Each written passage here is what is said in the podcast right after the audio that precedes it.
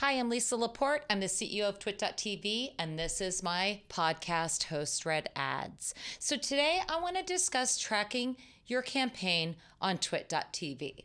So, unlike radio and TV ads, the full impact of every podcast ad that is dropped on our network takes eight weeks to reach its fullest impact. Here are the three reasons why. Number one, you have to give the audience time to download the episode. Number two, you have to also give the audience time to listen to the episode. And number three, you need to give them time to act on the ad read.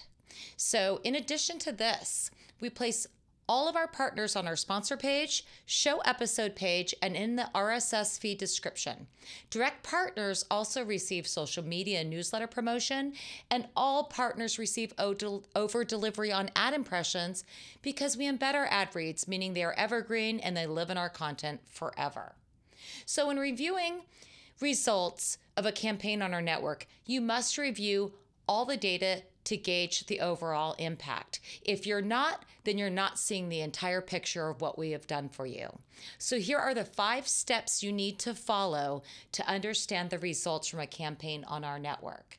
So, number one, you have to review the total impressions delivered on a reporting document. And remember, that all ads take eight weeks to reach its fullest impact. Number two, you need to review the visits to your landing page if a custom URL was established. Number three, review the conversions made if you tracked your landing page or offer codes. Number four, review the Podsights traction as most fans will skip landing pages and offer codes because generally what's offered to them on our podcast network is the same as the homepage.